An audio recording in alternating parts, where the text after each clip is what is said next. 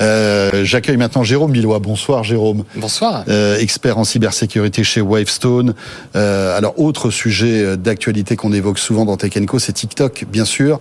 Et la question que tout le monde se pose, alors que les taux se resserrent, hein, évidemment des, des, des, des, considérations géopolitiques, mais même technologiques parfois.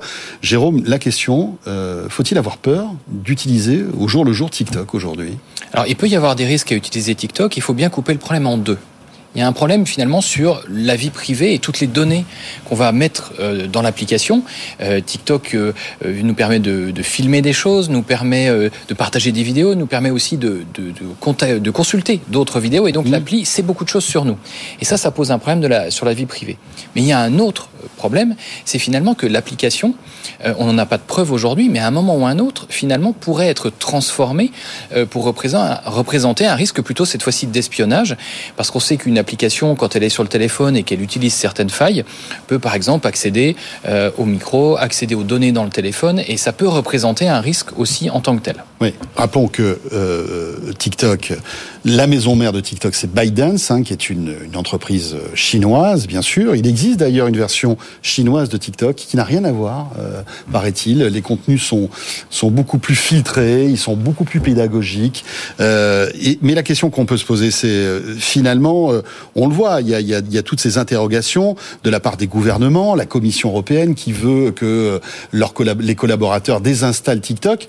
Euh, Jusqu'où on va aller? Est-ce que on peut, euh, enfin, la, comment dirais-je, la, vision de se dire que TikTok pourrait sortir des stores des, smartphones, c'est quelque chose qui pourrait être plausible? À votre avis En tout cas, c'est des projets de loi aux États-Unis qui viseraient euh, à faire ça. Il y a un, un vrai échauffement aux États-Unis sur le, le, sujet TikTok. Il y a même euh, dès aujourd'hui, il y a eu des, des contre-feux d'associations américaines mmh. euh, de défense de la liberté d'expression qui disent mais n'interdisez pas TikTok parce que si vous interdisez TikTok, vous pouvez interdire n'importe quelle autre application, n'importe quel autre usage. Ce qu'il faut voir, c'est que finalement le risque de TikTok en lui-même est quand même un risque assez similaire à celui qu'on pourrait avoir dans les applications de Facebook, d'Instagram, de WhatsApp, toutes les applications qu'on met dans son téléphone et qui, on le sait, sont pas toutes roses hein, non plus sur le sujet de la vie mmh. privée et qui, à un moment ou à un autre, peuvent aussi être transformées. Alors, c'est vrai que le prisme de vision n'est pas du tout le même quand on est un sénateur américain et qu'on met un projet de loi pour interdire TikTok que quand on est la Commission européenne, euh, où là, euh, finalement, on a, voilà, on n'a pas les mêmes problèmes géopolitiques finalement à utiliser des applications américaines ou pas.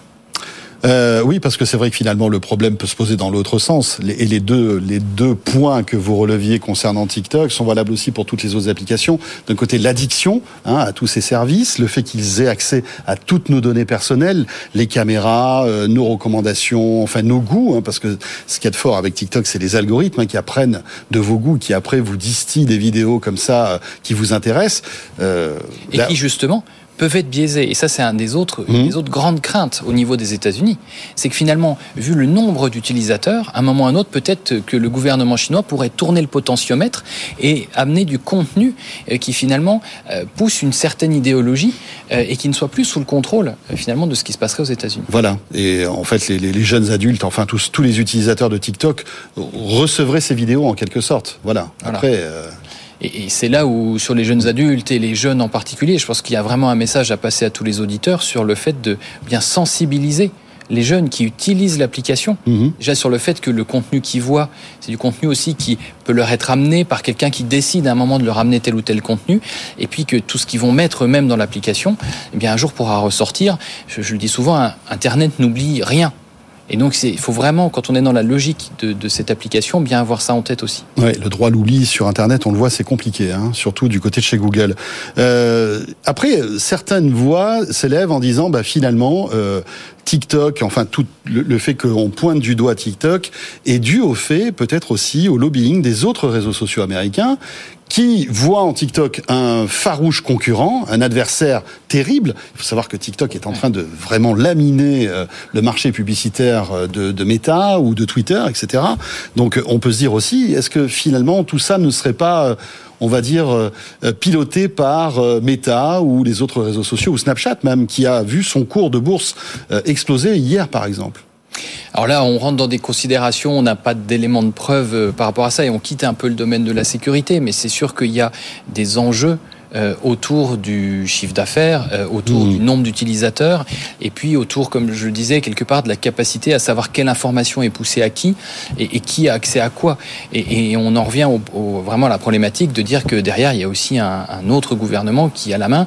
Et clairement, aux États-Unis, c'est quand même assez mal vécu de voir que pour une des première fois, c'est quand même des pays étrangers qui prennent le lead euh, sur le hmm. développement de nouvelles applications, avec l'impact que vous évoquiez sur les, chiffres d'affaires euh, publicitaires, etc., mais aussi les impacts potentiels euh, sur la sécurité nationale si, si, on tire le fil très très loin.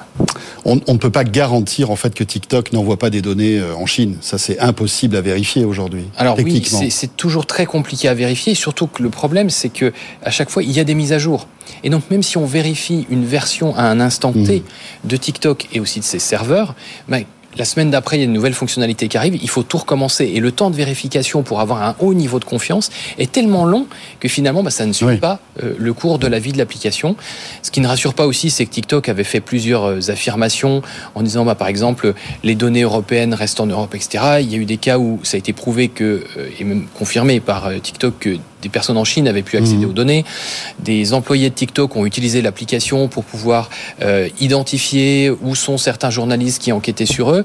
Donc voilà, ça c'est aussi des, mauvaises pratiques qu'on voit aussi dans d'autres réseaux sociaux. Donc, faut pas non plus, euh, voilà. Mais euh, oui, il faut pas stigmatiser en fait la Chine hein, là-dessus. Voilà, pas spécifiquement parce qu'on mmh. Facebook clairement a été pris la main dans le sac plusieurs fois et on trouve une posture qui est assez proche entre euh, tous les réseaux sociaux. C'est à chaque fois ils font quelque chose qu'ils ne devraient pas faire. Ils disent excusez-nous et puis ça recommence la fois d'après.